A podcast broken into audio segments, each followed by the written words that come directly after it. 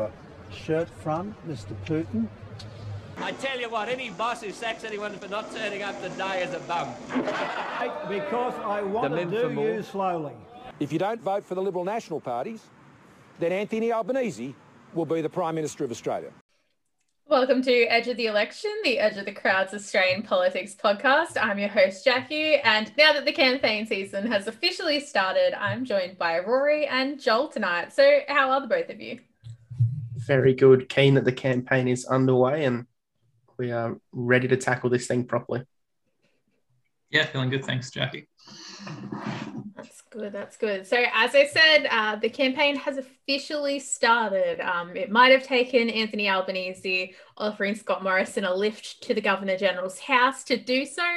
But on Sunday, the tenth of April, the election was called for May twenty-first, which gives us a six week long election campaign. Some people might be like, wow, that's super long. He also basically waited until the last minute to call it, because with Easter weekend being the final days that he can call the election, um, realistically, it had to be this Sunday or it had to be Tuesday or Wednesday at the latest. Yeah, that's right. And Parliament was meant to meant to sit today. So by calling that election, they've managed to stop that from happening. And, you know, the election's finally here. I think he was just waiting for a day without a scandal. And thankfully he got that on a Sunday, but it didn't last too long before another one found him. Yeah, it looks like polls were slightly up after the budget, so definitely exploiting that. And it looks like, I think uh, unemployment was sort of looking good around around then as well. So definitely probably a likely influence on that decision.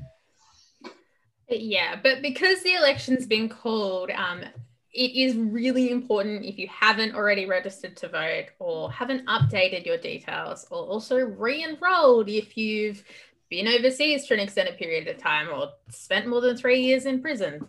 That's just how it is.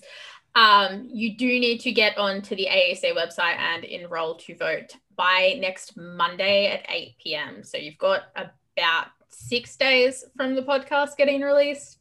But even then, that's not a lot of time. You've got to do it as soon as you possibly can and make sure that they are correct, even if you have uh, already enrolled to vote.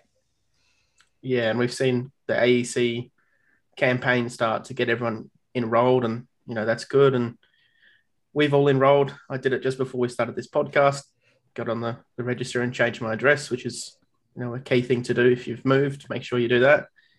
Even if it's within the same electorate, you still got to change that address. So yeah, make sure you get onto that, enroll, all that good stuff. Make sure you can you can vote on May twenty-first and get your democracy sausage. Yeah, saves the A E C a lot of work. Um, means you don't have to get uh, get the get the mail coming in. Um, so best to get out of the way. Yeah, and it's all online, so it's pretty easy to do. If you don't want to do it online, you basically need to have had it done by Monday, already just gone. But um, it takes like two or three minutes online. You've just got to make sure you have your passport with you, your driver's license, or someone that's already enrolled to vote right beside you. But we might move on to the news polls that have just come out, because uh, News Corp's news poll uh, has released and it's changed things up a little bit. The margins have slimmed. The L N P are now at forty-seven percent, whereas the Labor Party's at fifty-three percent. So they've both, uh, it's swung by about two percent. Um, and then preferred P M is where it's big time swung back, is that Scott Morrison is now at forty-four percent to Albanese at thirty-nine. So Scott Morrison's gained a point and Albanese's lost three points. Um, I am not entirely surprised. Um, it also is a News Corp poll, so it is very different looking to the Roy Morgan or the Ipsos polls. They do tend to swing more towards the Liberal Party and the Nationals. But at the same time, I think that this is one of the polls that actually probably reflects the internal polling a little bit better than that Ipsos poll that had like twelve percent last week.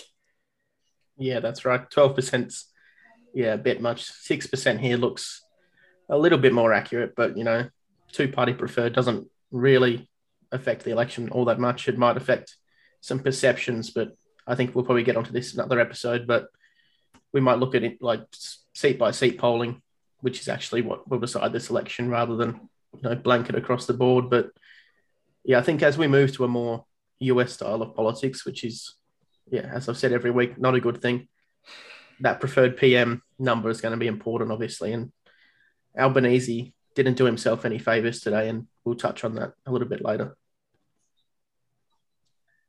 Yeah, definitely a lot of concerns around authenticity and such this election, which will affect, uh, which would absolutely affect um, the preferred P M and potentially the outcome of the election as well, I think. So, yeah, I think that the big thing that people need to remember is, A, we don't vote for prime ministers in this country. We vote for our local representatives, and then we vote for who we hope can get into the Senate. And it's not really individuals, it's mostly the parties.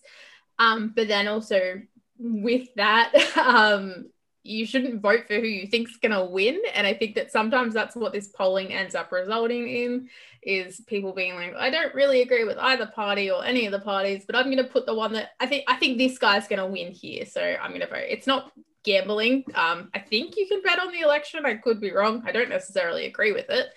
Um, but don't play the election and in the polling booth as a sort of gamble on what you think the order is going to be, because it's kind of a waste of your vote a little bit, um, especially if you do care to some extent about one specific policy or just the way you want the government to form a little bit. Yeah, that's right. And especially if it's your first election and you haven't done this before, do, all you got to do is ten minutes of research, listen to the podcast, you'll figure out who to vote for. Um, yeah, do the policy policy research, figure out what you want, who's going to give that to you, and vote for that party. It's it's all pretty simple, and we'll get a bit further into it in the weeks to come. But yeah, just um, just vote for the people that you think are best, rather than who you think is going to win. This isn't the grand final. Like, you know, there's no money to be made. Do what's right by yourself. Yeah, pretty silly to just throw your vote where, where the wind happens to be blowing. Um, of, of course, listen to what, what experts are saying, see what economists are saying about the policies, um, follow what seems to be effective, what seems to be best for Australia, um, and, and don't let yourself be swayed by these sort of uh, like dogmatic kind of popularist concerns. Yeah, and I mean, we're going to talk about some dogmatic populist concerns tonight. I'm going to start with um, a comment that came from the Prime Minister today. He supports the push to effectively ban trans women from competing in female sports, um, and then applauded the very brave women, in particular the Liberal women, that are pushing the idea, but that it'll be dealt with at another time. I think that this is partially seizing on what is happening in the United States, because there is very strong anti-gay and anti-trans agenda getting pushed in a lot of the states, but also across their media currently. And I also think it is a really um, cynical play to try and win some votes, um, in the sense of you can turn this into an election campaign that just becomes about this one issue if Labor chooses to play, which it appears that they're not going to. But at the same time, they might, and either come in one direction or the other, which both are foolish in that regard.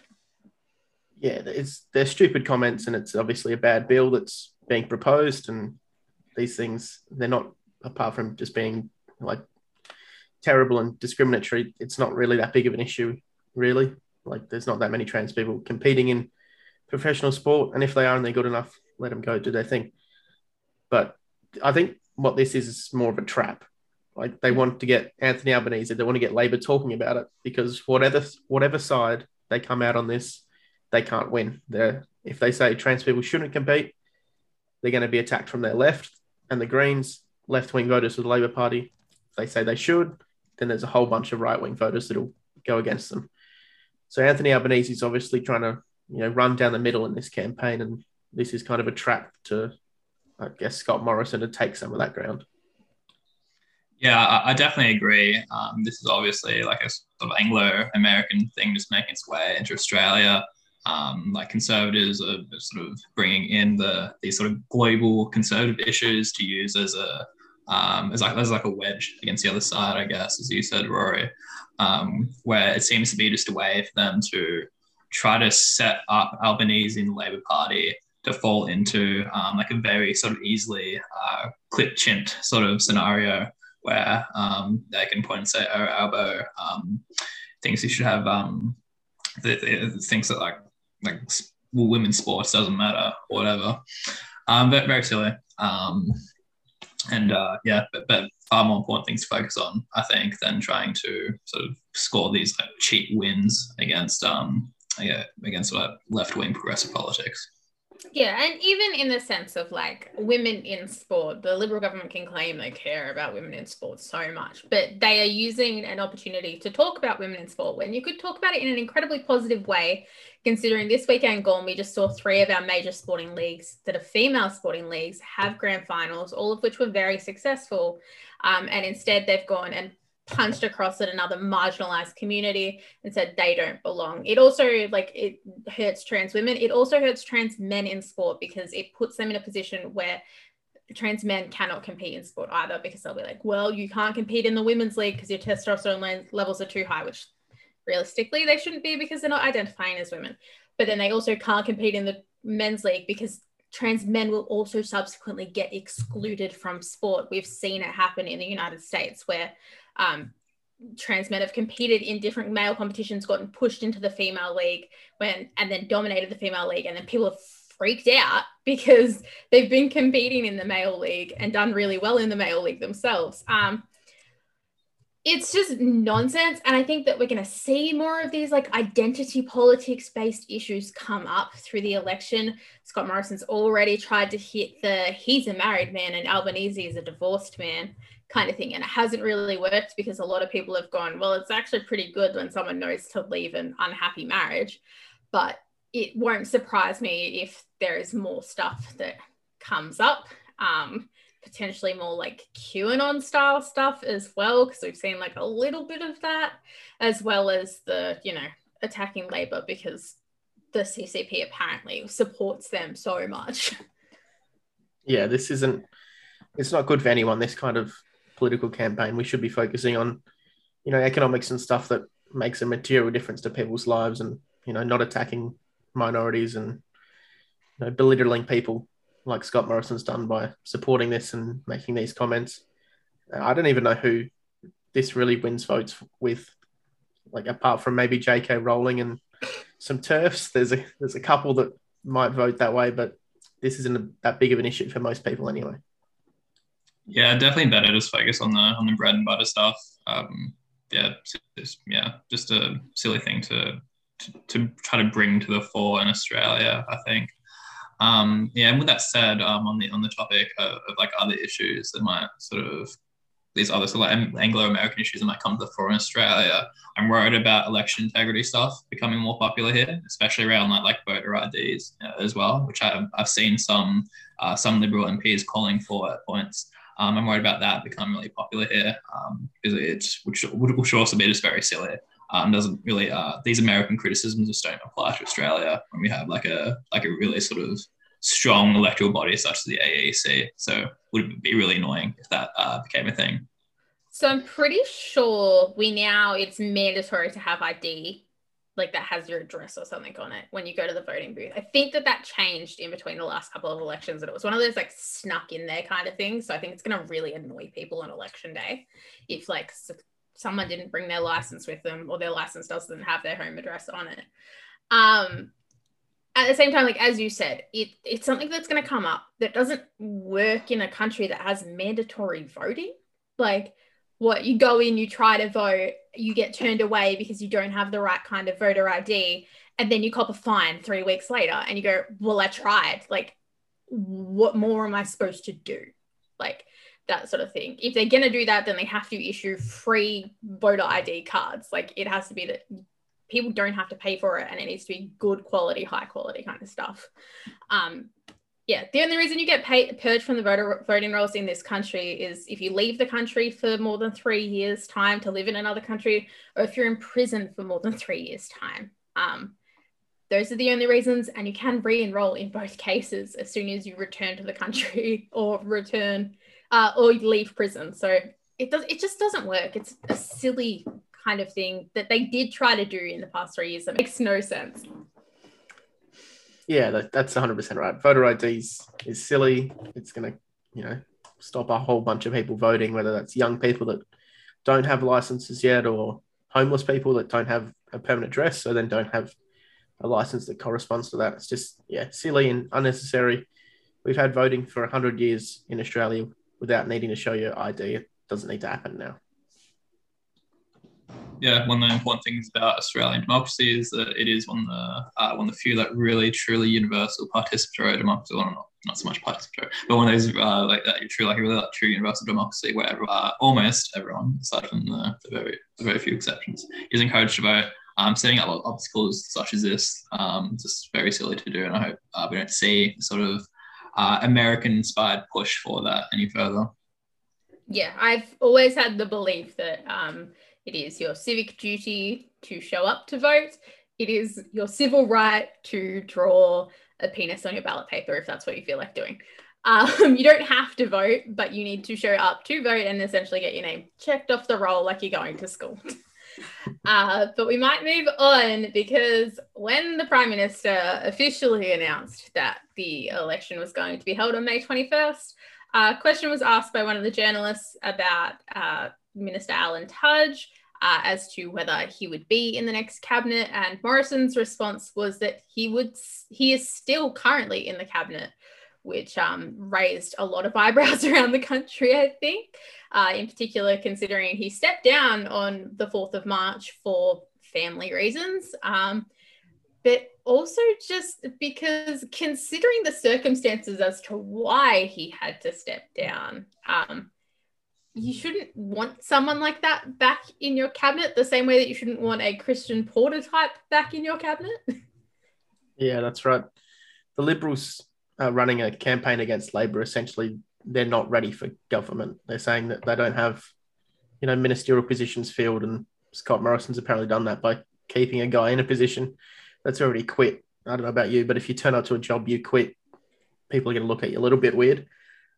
But yeah, as you said, he, Alan Tudge left in a, an odd way. He's, you know, he had an abusive relationship with a former staffer, um, and then there's a question about a five hundred thousand dollars payment and where that's where that money's come from, whether that's, you know, money from Tudge or money from the Liberal Party or money from the government.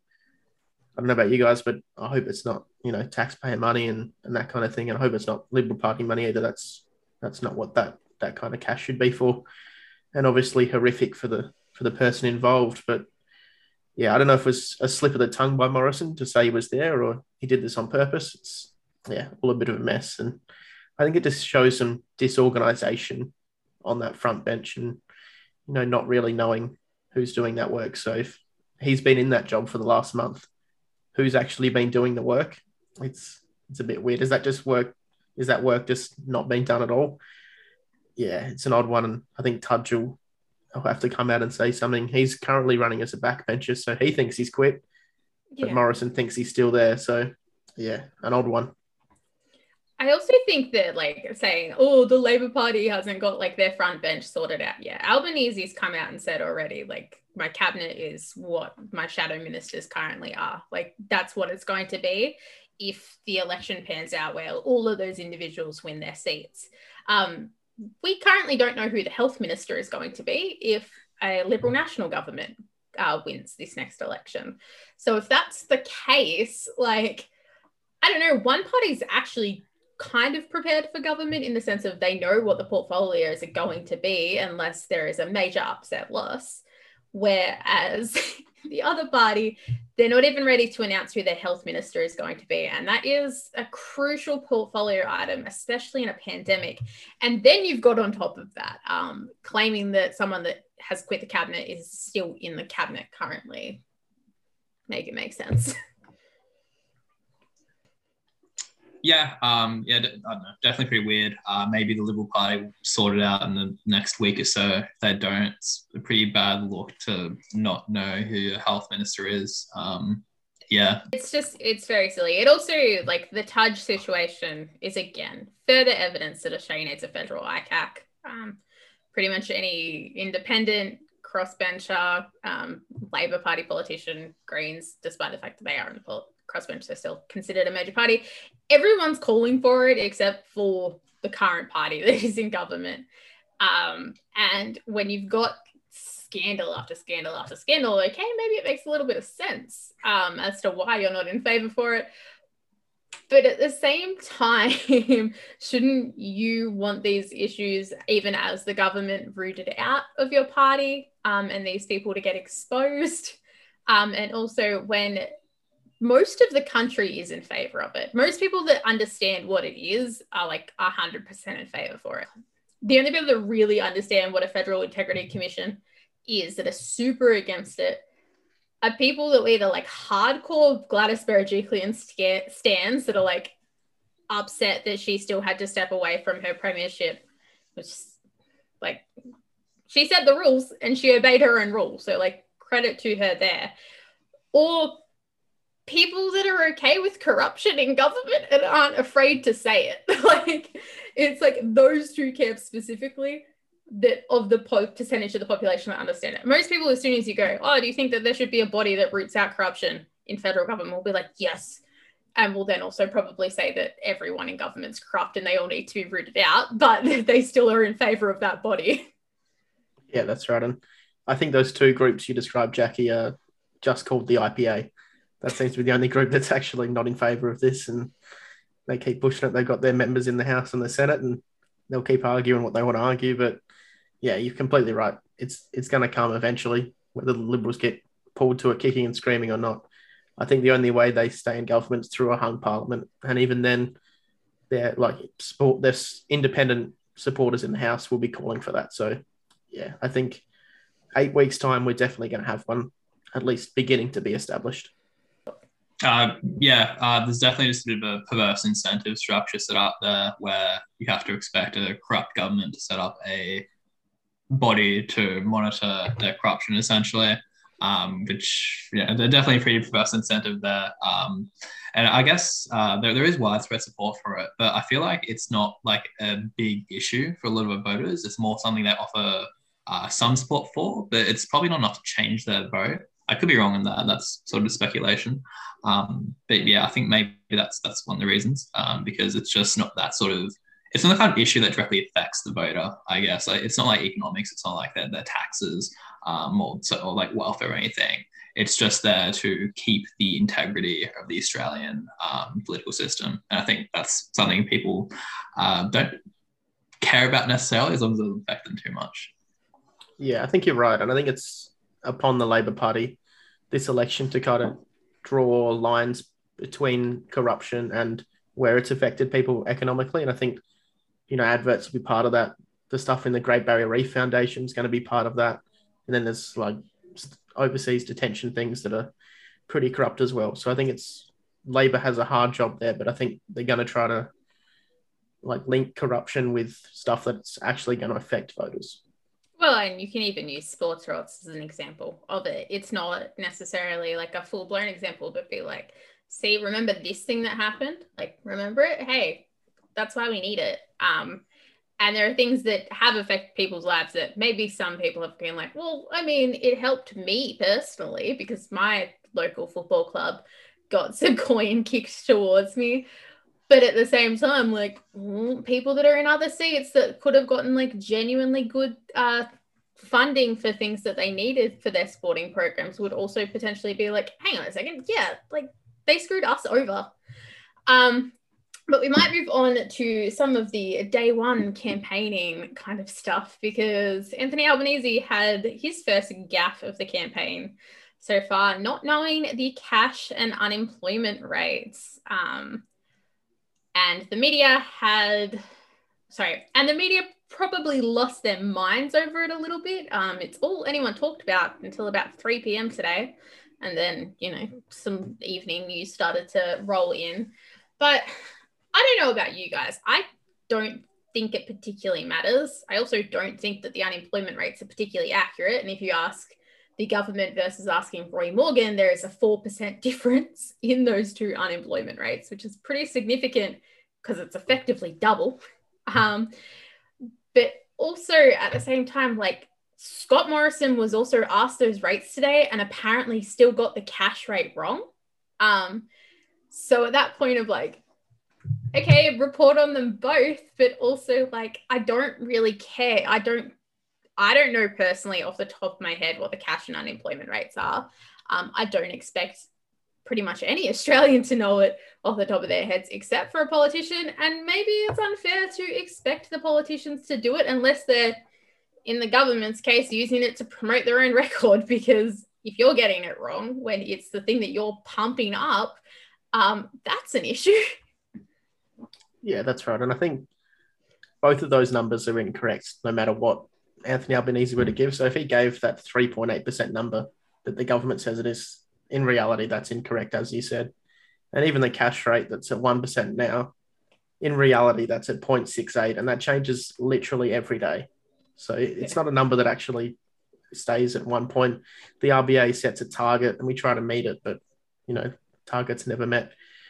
So it's it's an odd one, and yeah, he probably should know these numbers, but it's more of this, you know, just small questions that people don't know the answer to, and then the media just eats it up for hours and hours, and, you know, a bit of job justification from journalists as well to pump out, you know, forty-five articles a day as they have to at Channel seven and Channel nine. So, yeah, it's, it's just silly. But I think what happened that was good was Albanese came out later and said he made a mistake, fessed up to it, and, you know, he took responsibility. I don't think that's something we would have seen with Scott Morrison. We've seen him, you know, make mistakes and lie, and we saw it on seven thirty the other day. He kind of backed up what he said about not going to the Hillsong churches. And we obviously know that's, like, we went through it a couple of weeks ago. We know that was a lie, but he, you know, he doubles down. And I think it's good for a leader to admit when they don't know what they're doing. And I think importantly, Anthony Albanese is not going to be the treasurer. Jim Chalmers will be the treasurer. Scott Morrison was the treasurer. So it would make more sense that he would know those numbers over Albanese, who takes, I don't know, more of the soft por- portfolios, you know, aged care, health. I'll yeah. also add that, like, a few months ago, it was probably just after New Year's, Scott Morrison was asked, I think, the price of a litre of milk, a loaf of bread, and a rat test. He couldn't answer it. Um, the only one that I think that actually mattered at the time specifically that he knew the price of was the rat test. And there was no way you were answering that question right because of all the pr- price gouging. If you said, like, ah, oh, well, it sounds like they're anywhere between ten dollars to sixty dollars at the moment, then people would be like, all right, he, he does, he is aware of what's going on in this country. But, like, for starters, you can get a litre of milk for a dollar. You can also get a litre of milk for three dollars. Um, depends on what brand you're buying. It depends on where you're shopping. Um, those sort of questions, like the... do you know the price of corn or something like that? Unless it's, like, specific about agriculture in an agriculture region and it's someone in that electorate that is running for it, I don't think that knowing those prices matter.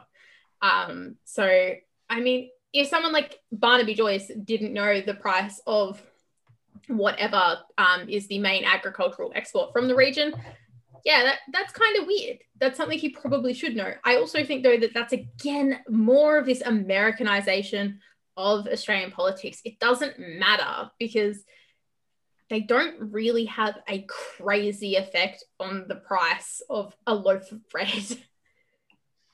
Yeah, it's it's it's all, like, rather silly, in my opinion. I think our political culture has a bit of an obsession with these little these little gotcha moments. Um, I don't think it's I don't think it's cool when when ScoMo. So who's getting lampooned for it? I think it's cool, and Abbo, Abbo's getting lampooned for it.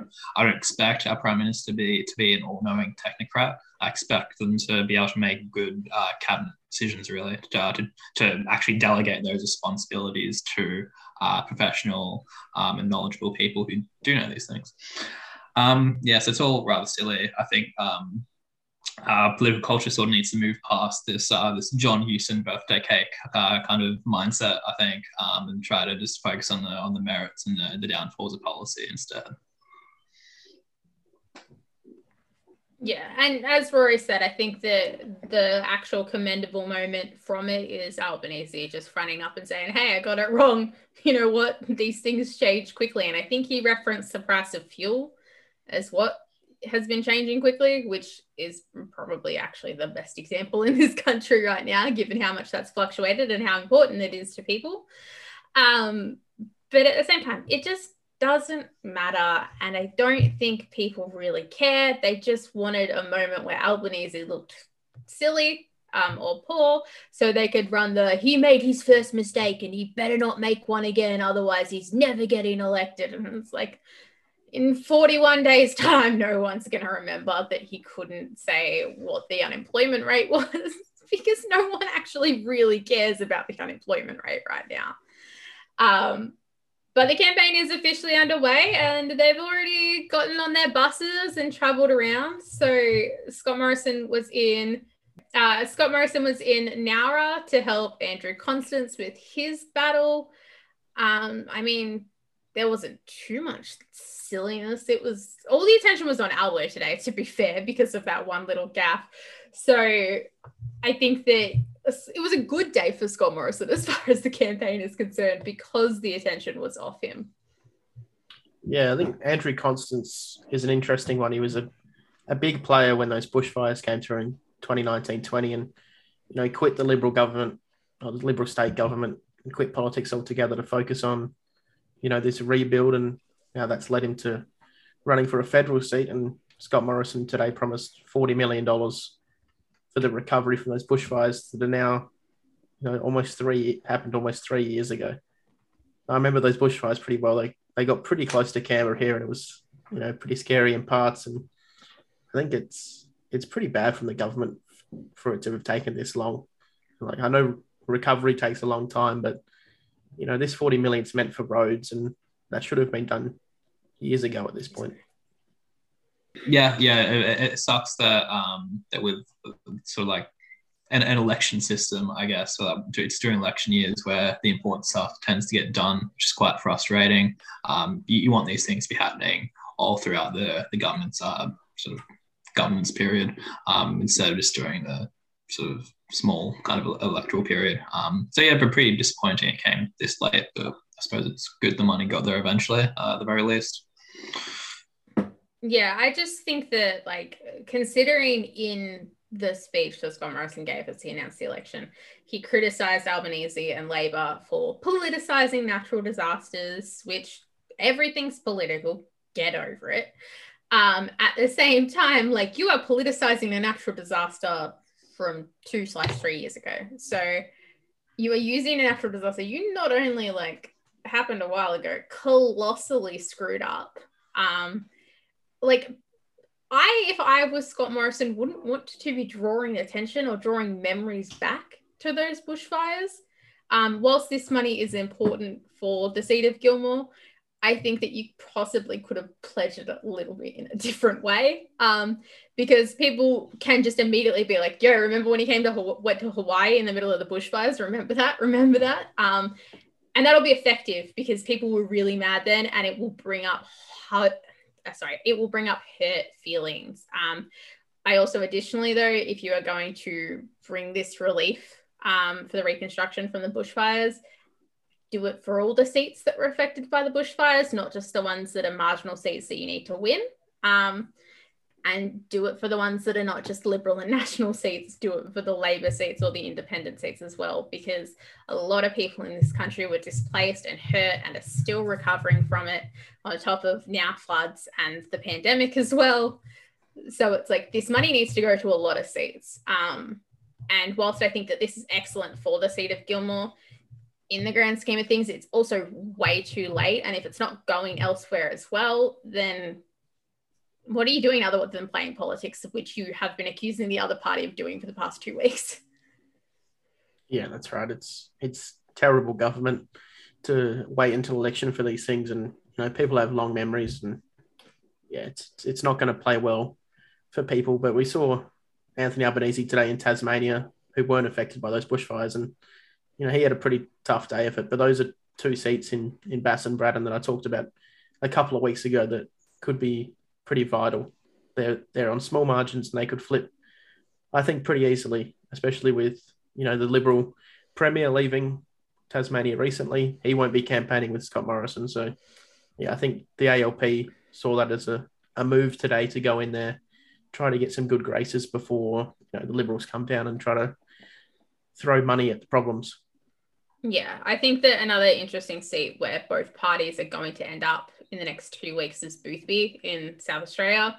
South Australia is definitely in play from what a lot of people are saying at the moment. Um, Boothby is the only actual marginal seat though, and Nicole Flint is retiring. I don't think Nicole Flint was winning that seat though. If she was running, she's got a lot of fair criticism towards her that she immediately dismisses as sexism. Um, and that doesn't warm people up to you. It puts off people that are more inclined to vote for you for a, because you're a woman, and be like, oh, well, if like she combats any sexism with, or any, sorry, if she combats any cr- criticism with, oh, it's sexism, you're just being mean to me because I'm a woman, um, you lose a lot of credence. And also people that are like not inclined to vote for you for a woman, but maybe are inclined to vote for you because you're a liberal politician, will also be put off by you. Um, I'm not a particularly big fan of Nicole Flint. I don't think she's a particularly good politician. I'm glad to see her go. At the same time, though, you can't pull that sort of stuff, like, every time. Um, and it is what she's gone with every single time. Um, so it's it'll be interesting to see the play that the Labor Party runs down there. I think that the Liberal Party is going to run, hey, this is a blue ribbon seat. You, we've got this. Like, trust us, we've always kept good care of Boothby. But a blue ribbon seat being a marginal seat is a big deal. And there's a couple of them that are this year. So whether it's an independent that sneaks in, and it's one of those teal Climate two hundred independents, or it is a Labor Party candidate, um, is interesting. I think preferences are going to play a big part in Boothby. Yeah, it's just one of the seats that's in play in this election. The the state seats around Boothby and in Boothby all flipped towards Labor in that state election. So, yeah, it's an interesting one, and I think it's definitely one that's going to flip. And South Australia loves voting in the Labor Party, and I think that's probably the way that state's going to go again in this election. Um, but we might move to Please Explain, our final segment for this week, and we've got two items of the on the agenda. We're going to start with the first one, which is a different Scott than we're used to, Scott Cam, uh, getting paid three hundred forty-seven thousand dollars for a grand total of four social media posts and three videos, um, which, I mean, that's got to be the going rate, similar to, like, what a influencer that has about fourteen million followers has uh, on Instagram. But this is, you know, money that the federal government's forked out to do whole lot of nothing. Yeah, he was he was rolled out to be some kind of, I don't know, apprentice envoy almost, you know, with the people that want to go into construction and that kind of thing, even though Scott Cam hasn't picked up a hammer in about thirty-five years. Uh, but yeah, he was paid a, a big chunk of money, three hundred forty-seven thousand dollars. We get effectively nothing from it. Four social posts and three videos would have taken him probably twenty minutes, and then someone editing a little bit longer. So yeah, just a big chunk of money that's disappeared out the window that could have gone to something more important. Yeah, seems, I don't know, it seems just not well-spent money to me. Um, yeah, I don't think Scott Cam is going to be uh, this this paragon, this inspiring figure uh, for, for the country. Um, but definitely not worth that kind of money, in my opinion. Hey, now, if you do a trade, you too could become the host of The Block. Um, not yeah. necessarily be on it and win it. You've got to be, like, semi-good looking for that. But you could host it, that's for sure. Um, I think also just with that, like, it was criticised when that was announced, um, and very heavily criticised. It felt like another fake tradie scenario for those that don't remember, or perhaps were too young to remember. Basically, it was an ad run by the Liberal Party saying not to trust Labor and to keep the guys that we're all familiar with in, which is also kind of the play that they're running this year. Who would have guessed? Um, and then it was widely criticised, basically because the tradie in the ad um, had a, I think it was like a ten thousand dollars watch, or some, maybe that's just thinking about the Australian Post scandal, but some ridiculously expensive watch that no tradie worth their salt would be wearing on a construction site. Um, and like, it's one of those, that scandal was a little bit whatever, but when you then made an appointment that immediately drew parallels to it, of course it was going to be a scandal on top of it. yeah, Scott Cam is the original fake tradie. He's been pretending he's he's been a builder for thirty-five years, and he's he's been on telly, and I'm sure he makes millions of dollars out of the block. So yeah, he's doing pretty well for himself. And like, if the government wants to give me that kind of cash for some social posts, I'll do it.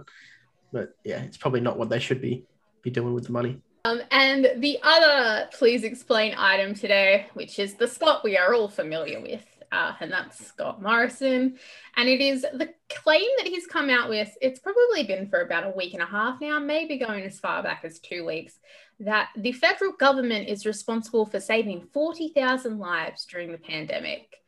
Um, this again goes back to the public having pretty long memories, and a lot of people remembering Scott Morrison say, that's not my job. That's not the job of the federal government. That's the state's job, uh, week after week after week. Um, and delegating even Commonwealth responsibilities to the states, like, you know, hotel quarantine, um, despite the fact that what's in the Constitution says otherwise. So I don't know how um, they thought that that was going to be a good political move to say that they saved forty thousand lives during the pandemic when... I mean, look at what happened in W A, like, and their last election last year, um, and even Queensland a little bit. What the state governments have done, aside from in South Australia, is the reason why they were winning their elections and winning them quite convincingly over the past two years previously. Yeah, that's it. And we've we all saw over the last couple of years that it's been the state governments have, that have done this work. They were the ones in the press conferences every week or every day. And Scott Morrison was effectively, you know, taking a holiday on the backbench for a little bit, not really doing too much work. But I think if he wants to claim that he saved forty thousand lives, he also needs to take responsibility for the lives that COVID has cost in Australia.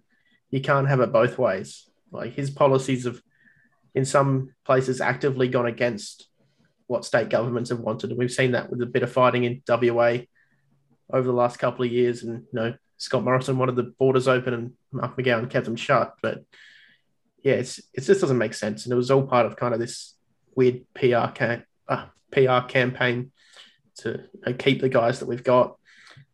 I'm not sure that's going to work, to be honest with you. A lot of people have died, and the those death numbers are still going up pretty, pretty badly every day now. Yeah, you can't take, uh, you can't take credit for something without taking responsibility for the other thing. So yeah, he's he's kind of put himself in a hole here, and no one really believes that he saved forty thousand lives apart from maybe himself. Yeah, but, uh, personally, I would just like to see where Scott got this number from. Um, I have no idea what your benchmark is, like uh, forty thousand lives as compared to, to, to what exactly. Um, it seems just a very strange claim to make. Um Obviously, other countries had it worse, of course, but like our federal government made some pretty sort of um, like pretty, pretty like simple and but like rather large mistakes as well. Um, like you know the, the vaccine rollout for one, where um, we could have very easily gotten access to Pfizer because they came to us, but then we for some reason chose not to take it. Um, very sort of simple stuff up there. Um, then of course, like the whole aged care situation where we lost a lot of our lives, um, you know, aged care could have just been run uh, more effectively. We, we know how to run aged care effectively because that's how we used to run it. Um, could have done something there. Um, so I don't know, it's, it's a very strange claim to make. Um, the federal government, you know, had knowledge of alternative pathways it could have taken in some very important respects. Uh, so that sort of just sort of makes it quite, potentially a quite disrespectful claim to make as well, I think. Yeah, so I, my assumption, this is not any actual genuine knowledge, my assumption is that the forty thousand number is pulled from deaths in proportion to population, um, and based on potentially the worldwide average figure, or countries that are like Australia have similar healthcare systems, so the U K, a lot of European countries, and what their death rates were like. At the same time, as you guys have just said, like... Um, you've also got to take responsibility for the people that have died and are still dying, um, and also the people that are dealing with long COVID. But I guess at the same time, maybe had the federal government decided to take responsibility in their way of taking responsibility, forty thousand people would have died. Um, and so them saying, not my job, don't want to deal with it, saved forty thousand people's lives because the state government's put in pretty good policies on the most part. I don't necessarily agree with everything. I know a lot of people hated lockdowns, but the lockdowns genuinely saved lives. And the federal government hated it when Labor did it in Victoria, hated it when the Liberals did it in New South Wales. So there is that, to the small extent of, I'll give you that claim if you're saying our, our choice to delegate to the states saved all those lives, because the states did the work. You just wiped your hands of it. Yeah, that's right. It, is it really worth keeping government in that's, you know, taking credit for not doing any work? I'm not sure that's what we elect governments for. So if that wants to tell you how to vote, that can tell you how to vote. That's um, that one's up to you. It's further proof that they are the managerial class of the country, um, and why they are criticised for being managers rather than actual politicians and governors, um, for a country of twenty-five million people that pretty frustrated with them currently. But that brings us to the end of today's episode of Edge of the Election. Joel, Rory, would you like to share your social media links? Sure. Um, at Rory underscore Dennis on everything, and, you know, look it up, follow it, all that good things. Yeah, uh, joel w duggan on Twitter, uh, two G's. Um, yeah, that's my only social media. So you can find me at dodd see one six one on Twitter, Instagram, TikTok, all that good stuff. Um, this has been Edge of the Election. You can find us on Twitter and Instagram at Edge Election Pod. Edge of the Election is a, is a part of the Edge of the Crowd network. You can find Edge of the Crowd at Edge of the Crowd on Twitter, Instagram, TikTok, Facebook, pretty much anywhere you get social media from. Uh, you can also read any of our stories, be they politics, sport, or culture, at w w w dot edge of the crowd dot com. The election is a bit under six weeks away now, so make sure you're registered to vote. Thanks for listening, and we'll see you next week.